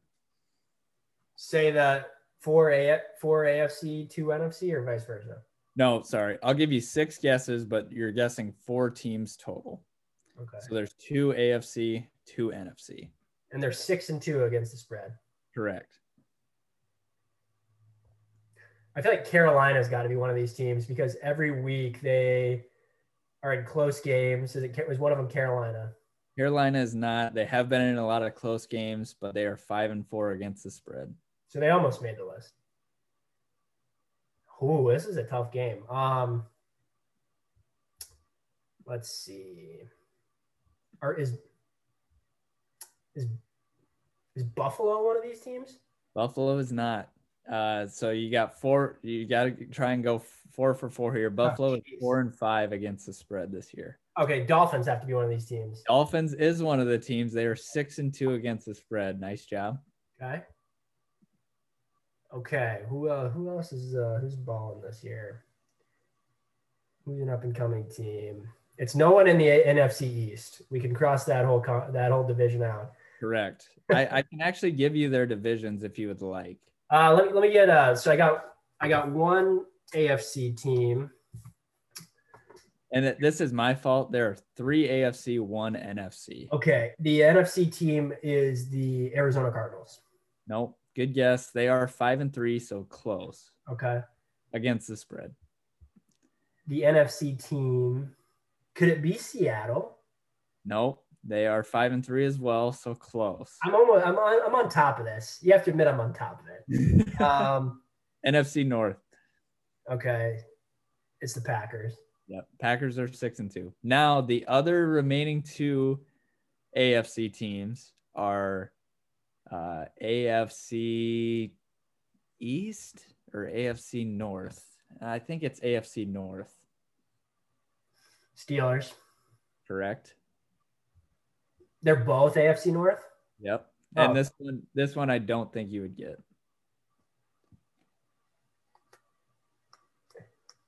It's got to be the Bengals.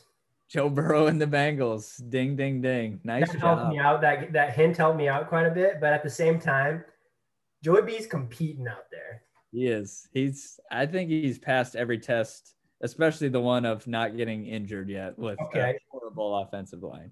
Here's a question for you: Is Joe Burrow a top ten quarterback in the NFL right now? I I can't wait to do the research on some player comps with him because he's like just looking at him, he's like Carson Palmer, but more mobile and just just better overall. You just And like, never beat- just like a, guy- a guy in that Bengals uniform. Right. And he never beat Iowa in like the biggest bowl game in our lifetime uh, against Iowa. All right, I'm just writing down. I'm going to throw these out. Top ten quarterbacks in the NFL. So as you're writing, can I just name some Yeah, that are easily better? Mahomes, Lamar, Wilson. Wilson, Murray. I think Big Ben's probably on that list. No, No, I won't do it. you what? There ain't no. it's not his fault. It's the defense. Fine. You put Ben on there. I think Joe Burrow can do what Big Ben does. Um, so there, look, right there. You plug Joe Burrow into that Steelers offense. well, let me keep thinking. I think t- Tom and Drew Brees are on that list.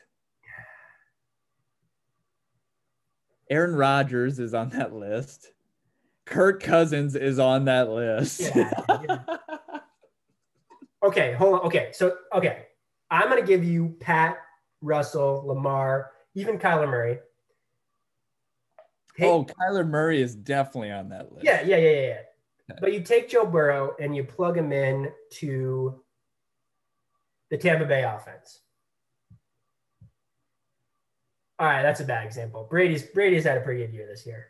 Yeah. But okay, Steelers offense. I just don't think Big Ben should take credit for this season. He he makes dumb mistakes sometimes, and Joe Burrow can make dumb mistakes, but the kid's gotta. I mean, his his arm strength isn't like the best thing I've ever seen, but he's accurate. He makes plays. He's tough. He there was a play where who's the uh, the pit kid? That's their Tyler Boyd. He there, there was this this video I saw of Joe Burrow and he anticipated Tyler Boyd like turning around at the last second. It was over the middle of the field, and it was one of the craziest throws I've seen this season. I just think if you he's a you can plug him into that Pittsburgh offense, and he's better than Big Ben. I just think Joe Burrow is sniffing or is, is possibly in that top ten conversation. I I would I would like to argue with you about this at some point. Uh, but I will say one more person that's not on that list. No disrespect, Josh Allen is not on that list. I agree. Not yet. Okay. Turnover problems. And, you know, it, you can't disappear for four weeks and out of the season. You just can't do it. Yeah, Can't do it. People are saying that he can't get it done in the playoffs too. That's just what I've heard. So, um, and it's those those same sources. So, um, and that, that was that's good. Let, us uh, let's talk about those quarterbacks next week and those the, the, rookies in the NFL. I think that'd be a, a good thing to go over. Um, anything else you want to add from the NFL? I thought the NFL the NFL is going well. The COVID staying for the most part pretty clear. Um, anything else you want to add? Did you want to look ahead at all to this next week's game? Yeah, I do. I do want to do that. I do want to do that. Let's do that real quick. I also want to quickly add worst teams against the spread, just for those that like uh like the FanDuel, like the DraftKings. Dallas one and eight, and their one win against the spread was this week against the Steelers. Next two worst, no surprise with one, the Jets. Houston, stay away from Houston. They're one and seven against the spread. That's bad. I feel bad for Deshaun Watson. Deshaun Watson has he fallen out of that top ten list that we were talking about? That's uh see, I need, he's so good. I need more research there. Let's I, let's take a look at it and, and reconvene. Um, also, quick uh, quick note. I'm just pulling up these uh, these uh, games for next week. Guess Joe Flacco's stat line at the half of the the Patriots Jets game. No peeking. I I've I've had an eye on it just a little, not much. I know he has at least one touchdown, but I'm guessing since you're saying he's probably got two touchdowns and like 215 yards. He's 194 and two touchdowns. The Jets over the Patriots 20 to 10 and a half. Belichick, we talked about it last week. Belichick's mailing it in. He's he's, he's going to try and get a draft pick. Uh, can you tell me who the two touchdowns are to quickly? I know one is not to my guy. Who are your Who are your players? Uh, all I have tonight are New England's defense and Jamison Crowder. One to Breshad Perryman. Perriman. One, Jamison Crowder. Yes, big time. Let's go. Okay, you're feeling good. Okay, so that's uh, that's Joe Flacco. Is he elite? He might be. Um, week ten NFL. Let's uh, let's let's talk about it. Thursday night, Colts Titans. Titans a one and a half point favorite. Uh, what other good games we got? We got the we got the Washington football team. Shout out your brother against the Detroit Lions. Uh, who do your Chiefs? Do your Chiefs have a bye? Yeah, they have a bye. It looks like Chiefs are on the bye. Uh, Tampa Bay's bye is until December. By the way, I thought that was kind of interesting. That is uh, Tampa Bay Panthers. Gosh, the Panthers are feisty. They are. That's at Carolina too, but it's a good bounce back game for the for the Bucs. They're good. That's a week you got to prepare well because yeah. there's no way you're not going to win if you don't. So I, I see him bouncing back there. Coaching staff's too good. The players are too good. You, you got to come back and win that game. Um, Eagles Giants. Blah. The slate of games isn't as good as I would like. Um, Chargers Dolphins could be a good game. Tua versus Herbert. Oh yeah, and Herbert's a stud. Bills Cardinals. That's a good game. Ooh, that's a. What do you got there? I got. The, I have the Cardinals as a two point favorite. That's yeah. I uh, I agree. I think yeah. I that's a stay away for me though. That could go either way. Yeah, fair enough. Ooh, Rams Seahawks. They always have good games. That's a Rams one and a half point favorite, so it's in LA. Um, I like the Seahawks there. So as you're looking, just a quick programming note as you're looking at the schedule. Do you notice how many afternoon slot games there are? There's more than more than this last week, and I see four, five, six. There are six afternoon slot games. Do you know why that is? Uh, I have no idea.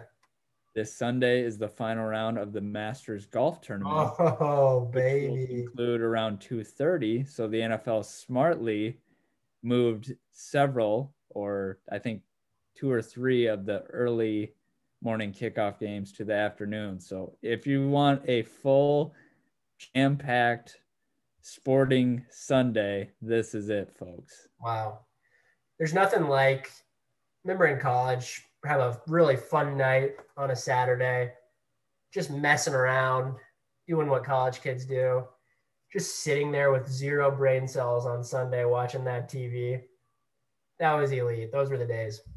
Um, dang it, we should have done some Masters picks for this week. Well, I think we still might if we can get to it. All right, fair enough. We get we get we got to hustle and bustle along here. Yeah. Um, All right, we'll get there. Anyway, I I see three games I'm gonna have my eye on: okay. Seahawks, Rams, Bills, Cardinals, and Dolphins, Chargers. Every other game, there, there's a few more toss-up ones. I think Texans, Browns will be okay. I think Bucs, Panthers, really even Washington and Detroit. I think will be a decent game, but Speaking of your against the spread boys, the Bengals um, are a seven and a half point dog against the Steelers. it's I would be careful that one. Pittsburgh's coming off a closer game than they wanted, and Yeah. so Fair enough. Okay, that, that looks good. I think there's some good games coming up. I agree with you on those games. Um, Bears are falling apart too. Don't even want to get into them. They, they suck. So let's move on. Um, I do want to do a guess that player. I do want to talk about the Masters as well. So NBA, not much to add. They've locked in that. Uh, it sounds like they've locked in that uh, starting date, December 22nd. Draft coming up, free agency coming up. Not much to add there, but um, anything NBA wise, I want to do a our weekly game. But you want to add anything specifically? I think there were a couple coaching hires, uh, but I've also just seen some arguments on the Twitter about teams that didn't make the bubble, how much rest they're getting as opposed to teams that did. I'm like, Yeah. a lot of NBA teams are resting during the regular season anyway. It's really not the best teams are going to be there at the end of the year. Just hold your horses, okay? I, I I'm glad we're gonna get some basketball before the new year. That's what I'm glad about. Heck yeah, heck yeah. College starts soon. NBA. We're feeling good. Um, okay, so this week, three players, and there's really no trend to who these players are. They're just good basketball players. So I'm gonna let you. Uh, I'm gonna let you guess. I'll give you the conference again. We got uh, 18 points, four rebounds, four assists from the Western Conference. 18 4 and 4. Hmm. Three guesses. I'm gonna go hmm, 18 4 and 4. I feel like CJ McCollum might have a few more points. So would Mitchell. Uh, Jamal, Jamal Murray would have more assists. Ah, would De'Aaron Fox have four and four? Hmm. I'll go De'Aaron Fox first guess. Ooh, cor- incorrect.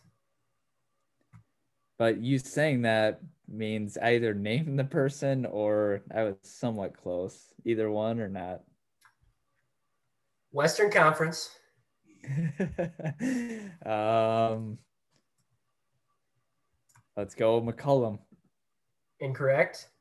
He's got too many points. Uh, so now I'm guessing I was very far off. So I'm gonna go. Hmm. Uh, Jrue Holiday would have more than that. Not sure on Dallas. LAC.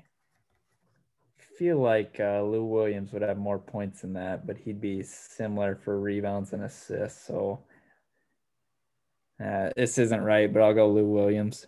That's uh you already had named this player when you were trying to figure out who it was. So it's Jamal Murray, bubble superstar. Wow, I thought he'd have more points or assists than that. So did I. Uh, 18, 4, and 4. So that, that's an interesting stat line. It's a tough one. Um, this second player is from the Eastern Conference 23, 7, and 3. 23.7 rebounds, 3 assists. You Good should score. get this one. What was it? 23, 7, and 3? Yep.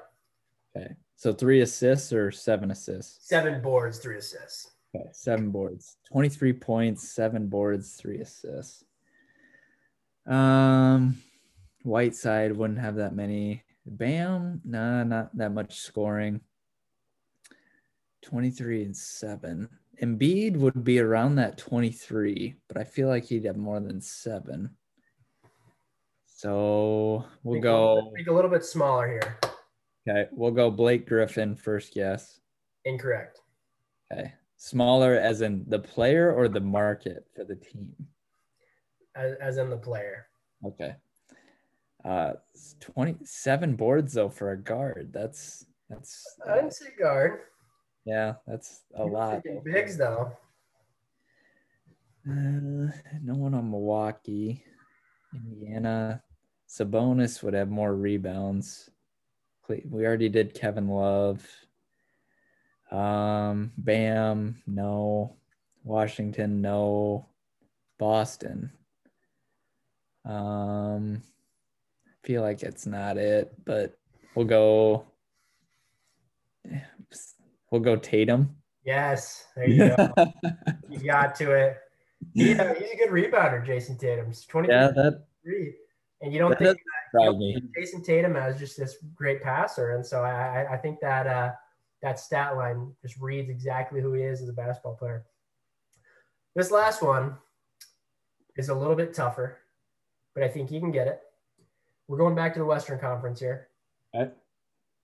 18, 7, and 1. And I have a hint, but I think it'll give it to you, so I'm not going to give it to you yet. 18 points, seven boards, one assist. Hmm. It's not So a not- playmaker. Not a passer. Wow. It's got to be Melo. Is that your first guess? Yeah. That's incorrect, but I like the uh, thought process there. uh 18 though. So it's got to be like a straight shooter, but I don't think JJ Redick and he wouldn't have seven rebounds either. Uh seven re- that might be someone like PJ Tucker. Did he get that many points? I'll guess PJ Tucker. and incorrect on guess number two. This player won an award. This past Wow. season, he won an award. Yeah, that gave it away. It's uh Harrell from Yeah. the Clippers. Yeah, six man of the year, Montrez Harrell. I knew it would. Um, Montrez Harrell's going to make some money this summer. I think he's going to make 15 million ish dollars, it sounds like. So remember when uh, Tristan Thompson signed what it was like a 15, 20 million dollar deal and people freaked out and now they're giving Montrez Harrell that money and it's interesting. Um, okay, last thing I did uh, wanted to do with the NBA and then maybe let's take a look at some master stuff. Um, I saw a tweet and listed four players Derrick Rose, Yao Ming, Greg Oden, and Brandon Roy. What's the common theme with all these players? So Derrick Rose, uh, well, it's knee injuries, right? Yeah, injuries in general. Um, all of them kind of su- supremely talented players, kind of cut short by injury. Definitely Brandon Roy and, the, and Yeah. Greg Oden, and the other two for sure too. Sucks to be a Blazers fan, man. Those two guys were studs. Um, out of all four of those players, injury free, who has the best career if they don't suffer their injuries? So it was D Rose, Oden, Roy, and who was the other one? Yao Ming. Yao Ming. I mean, the era Yao Ming played, it was a big man's era. It's he, he had a nice career being injured. Roy, I think, like, man, that dude could play. But D Rose too, like you, in D Rose's prime, you could not stay in front of that guy. But as the NBA evolves, does the jump shot evolve with it? Now he's still playing and he can put up some numbers, but is he a valuable member of a championship team? I don't see it. Oden, I don't know if he would have. I don't know. He was he was good in college, so I would say Yao Ming just because of the time frame, probably. But out of those, D Rose probably my favorite, but Brandon Roy is probably second on my list for best career if he doesn't get hurt. What do Yeah. you think? I don't. I, I I hear you on all those, and I just remember Greg Oden in college just being so dominant, but you just didn't get enough picture in the NBA of like what he would, what he was going to be. Like there was there, there was very few games, but he did dominate a game or two. You know, I I remember him playing a few games and him being being good. I uh that injury to D Rose, I still think it, I think it's D Rose. And you're right. You know, the the jumper wasn't always there. You can compare him to Russell Westbrook. I just think he has this attitude and toughness about him. And maybe it's because he suffered the injury and he came back and all that. He had those Bulls teams so close if he didn't run into LeBron every year that I think they would have won some titles. I think it's D Rose. He was a he was a team leader. and I know me and you, how many, I don't know how many times I've watched those highlights of him just absolutely bouncing out of the gym, some of those dunks that he did. Um, so I think it's D Rose, Yao, and Roy. It just, I didn't, I think the Oden sample size was too small, but uh, I like D Rose and then Yao and Roy close second and then Oden third. So I thought that was interesting, kind of, kind of cool to look at. But um, okay, why don't you pull up some master stuff and then we'll wrap up here with a little dad advice and be done. Um, yeah. You're clearly someone who takes what do you care. see for favorites right now uh, for for the Masters? So top five for odds: Bryson, DJ, Jon Rahm, Justin Thomas, Rory. Next few: Xander, Brooks Koepka, Matsuyama, Finau, and Patrick Cantlay. Long shots: Tiger Woods at thirty-five to one, Spieth at forty to one, uh, Oosthuizen fifty to one, Rickie Fowler 66 to 1, Phil Mickelson 80 to 1, and my boy, our boy, the Mount Rushmore, Drakean, Zach Yes. Johnson 150 to 1. So I don't know. Let's uh let's have a little draft here. We'll each have three picks. You can have two of the top 15, and then you gotta have one long shot. How about that? Okay. Uh, Uh, I'll give you the first pick, but then I get two and three. you want me to go first? Yeah. Oh boy. I'm gonna take. You're gonna get my guy here if I take this guy. I'm just gonna take Bryson. Um, I think he's a safe number one overall pick. He's like your, you know, when you're a couple years back, you know, you you pick Le'Veon Bell number one overall. He's gonna produce for you all season long. I think I'm gonna go with Bryson here, number one overall pick. I think so too. And just depending on the golf pool or league that you're in, it really depends on the ones I'm in. It's guys that make the cut are more valuable. Obviously, you want a guy that can win it. Bryson's definitely going to make the cut. He basically missed the cut once or twice all all last year, and one time was just because he blew up on one hole. Yeah. Um, so safe pick. I'm gonna pick uh, my mom's guy, DJ. He's at nine to one. If he gets the putting going, he's gonna be tough. I don't necessarily love it. Um, and then uh, my second pick, I'm gonna take not a huge Jon Rahm fan. JT's had a nice year. Rory is okay. Koepka's been hurt. Matsuyama is my boy, but I'm not gonna take him here. I'm gonna take. We'll take JT, Justin Thomas. Uh, that was my that was my pick. Thank you. Okay, that's fair. Yeah, So yeah, one more, and then we're gonna take a long shot. Koepka was just like any any other time, and I just would I'd be all over that. But I just you're right. He's been hurt. I don't know. I, I think I'm gonna. I think I'm gonna go Jon Rahm. Okay. I think he. uh I'm gonna go Jon Rahm. I think I have faith in him this year. I was thinking about maybe a Finau, but I think I'm gonna roll with Jon Rahm. Finau had some nice rounds, but the the meltdown in whatever tournament. Well, I Yeah. had him in one tournament, and he melted down the last day. It was terrible. Was that the tournament where he hit the ball twice when he was when he was uh I think so. I Yes. forget what I forget what it was. Was the US Open maybe? Anyways, um okay, long shots. Who you got? You pick. You're giving me that. You, it technically is your next pick. You have to be at least someone that's thirty to one. At, you want me to read a few names? I already read. No, I got it pulled up right here. Um right. gosh, Spieth just is the choke artist here, you know. It's like uh He's tasty though at forty to one. he Spieth is the Falcons when you have like a good lead in the fourth quarter. Like it's just Oh, don't do it. Choke. Don't Uh, do it to him. That was brutal. Quadruple uh, bogey and, and the Masters, if you when, whenever that was, what was that 2016? Yeah. Um, Sergio Garcia at 61, but the guy has COVID, so let's get him off that list. Um, gosh, Phil has been terrible. Tiger, 35 to 1. Tiger, let's do it. Oh baby, you know, you know who would be locked in to the TVs Sunday morning if Tiger's in the hunt. That would be the the the PGA, the foot wedges, the officials on the course. all want that to happen. Yeah. That's for sure. We'll see if he makes the cut. Uh, if you allow me to take Morikawa at 30 to 1, I will. Otherwise, I got to stick with, uh, you know, Abraham Ancer at 80 to 1 is, is tasty. Poulter at 100 to 1. No, I don't. Uh, Where's what's. Fleetwood? I can't find Fleetwood on here. Yeah, Fleetwood is is down there as well. I saw his name. He was Annie at, Willett at 125 to 1. No.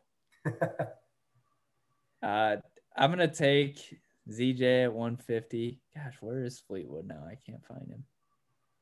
Anyway, I'm gonna take uh my brother AG's boy Matthew Fitzpatrick at 60 to 1.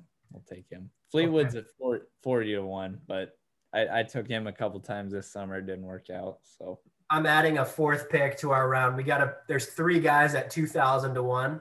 Perfect. Um, we got Jose Maria Olazabal. we got Sandy Lyle, and we got Larry Mize. I assume you know you know who I'm taking. Mize. All right, so you got Larry Mize. I'm gonna roll with Sandy Lyle. You know, Sandy Lyle, friend of Just the program. you can pronounce his name. Because I can't say Jose Maria Olazabal. 2001. Why don't we put a celebrity or me or you in the Masters at 2001 and see what happens? Seriously.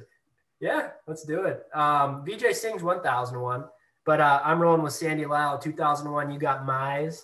Shout out Mize. Um, yeah, I like it. That'll uh, that'll make, make me follow Sandy Lyle this weekend. So excited to do that. Um, anything else? I didn't see the weather for it or anything. I don't know what it's going to look like, but excited to watch it. Yeah, I saw some pictures with fall weather. Looked nice, but still looks not as green as the spring when they normally play it, but still the greenest grass you'll ever see, basically. Yeah. Rory's going for his grand slam. If he can win the Masters, he gets uh, gets his grand slam. That's there's there's definitely some storylines there. Yeah. So and just it's obviously never been played in November. Hope, hopefully the weather cooperates, but just be nice to have something else on TV, I guess. It, as it'll it'll be really nice with Iowa football on Friday. So then Saturday you can just watch the Masters or whoever plays. But after a nice uh, stomping of PJ Fleck, it'll be good for uh, yeah. my guy Sandy Lyle to come up big with the green jacket. um, okay, uh, just to recap: Bryson, Rahm, Tiger, and Sandy Lyle for myself. Who do you have? I have Fitzpatrick. I have Mize. I have. Uh, first pick was DJ and I pick Rory. I didn't pick Rory. Who did I pick? We'll go back and listen to it. Sorry, I lost the list. Um, is it true that Larry Mize brushes his teeth with diesel?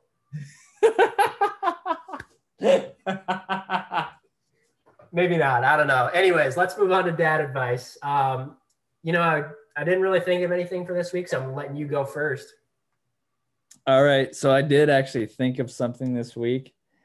Uh, last week uh, before the basketball season, and really, we start basketball with two days. I'm other than Wednesday night. I don't know if I'll get to see Annie awake all of next week, which is kind of that's brutal. Um, but just today, she had her first uh, tooth pop through on the bottom, so that was very cool. She's kind of been sick. Um, and we thought that was kind of what was going on. Also, uh, for all the dads out there that have to take their kids to doctors or dentist appointments, I respect the heck out of you because I had to do that last Thursday because she had a runny nose. Yeah. And going to the doctor's office is not something I enjoy myself. And when your daughter, very young daughter, is crying at the doctor's office, there is not a much more lonely feeling. So appreciate the wives or grandparents or whoever takes your kids to the doctor or dentist for you because when you have to do it yourself, it is not a fun experience. And I've been lucky so far to avoid the the shots days with the baby, but I know my day is coming for that. So just appreciate those that uh, can handle some of those tasks for you, and appreciate the doctors that uh, see sick kids and have to give shots to little babies and stuff. Yeah. they, I think they make the nurses do that. I don't think the doctors end up doing it. So shout out to the nurses. Um, dude, it's not fun watching the babies get the shots. It's you you you go confident, you're tough, you know. You're a man. You're going into that thing. You're you're gonna be fine. Then you see your baby get shots, and you're like, you, you just it, it kills you on the inside. So it's brutal. um, so Noah was 0 and 3 going into the weekend, um, all time for Iowa athletics. He was uh, he only caught the Iowa Illinois basketball game at the end of last season, which was a loss. Uh, March Madness at Big Ten tournament was canceled. We lose to Purdue to open the season. We lose to Northwestern. So my dad advice is this week is, um, I don't know if it's advice, but uh, your grandparents, your, your parents are always willing to help out. I, I, I took Noah over there. I just I shout out to the the mom and dad. They take Noah, they watch him. It was all it was great. They took him during the Iowa game. Iowa won. I don't know if that had a, a there was a contribution there, but uh, I think the the advice is uh, it's more of just uh, be thankful for the people in your life that can take care of your child for you when you need it. You know, especially during a pandemic, there's not not as many people that can do it. That can see your baby. So shout out to them. They love watching them. It's good stuff. Short and sweet this week. Yeah, that's good. I I said to Paige when she had her first, her current godchild, our oldest nephew, Crew, who's uh, two years old now. Her favorite part was watching him interact with her parents, so his grandparents. Yeah. And I would say the same thing about like uh, Annie and basically both sets of grandparents. It's just like, especially those that don't get to see them. You're lucky you live next to, you know, your yeah. family, and we live closer to my wife's family. But, you know, just all the interaction there is just very cool. And especially if they're not making strange and then can kind of recognize who it is and they enjoy it too. That's, that's yeah. very cool. Absolutely. My mom got to feed Noah for the first time this past weekend too, just like human food yeah. not just bottles. And he just goes nuts when he gets something that he likes and he starts screaming and he wants more. And that was that was a cool thing to watch. So and my Noah likes my brother too. You know, he's he's one of the few people who likes him, but Noah likes my brother. Uh, he, he always gives him the, the slick smile and he's he's pretty obsessed with him. So you're right, the interactions are cool. Um, so yeah, yeah, absolutely. T- use that, take advantage of it, but uh, appreciate it as well. I would say so. Um, cool. Well, thanks again to Josh Young for coming on. Um, there was something from that interview that I wanted to bring up again that I thought was cool. Oh yeah, it was, it was cool how he uh, just ripping off names. He played against Kawhi in college and Hayward, and I like how Courtney Lee like wasn't even the best player on that uh, uh, that uh, Western Kentucky team. Yeah. So that was kind of crazy, but and he was guarding him on that last play too. So kind of crazy. literally, you watched that video too. I should have asked him because I was like, he's not even paying attention to the ball, but like his job in that huddle, which he executed to perfection, was yeah. not let Courtney Lee give the ball. And Courtney does give up. Like he's like, I'm not getting this shot. Yeah. So I'm gonna go check that video. That's interesting though. That, that, was, that was cool to hear the breakdown of that last play. So and I mean, his Drake Mount Rushmore had a lot of great people. He he comment uh complimented you on yours too. So way to do your research there, bud. I got some guys on my Drake Mount Rushmore. Shout out to the ones who are uh, no longer here, but it's uh, it's a solid. I shout out to Billy Cundiff too. Didn't mean to tear you down like that. You know, you, you did uh, you did miss a huge field goal um, to cost a team a playoff game. You know, we're not going to beat around the bush here. You, you, you kickers, you got to get your job done. Zane Gonzalez. No offense, uh, we're not we're not a kicker bashing podcast, so I think we'll leave it there. Um, every week we've had a longer podcast than the week before. We probably broke the record again this week.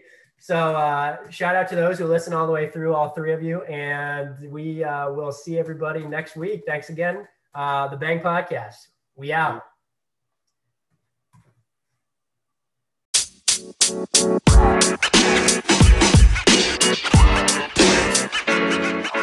You know, man. You know, man.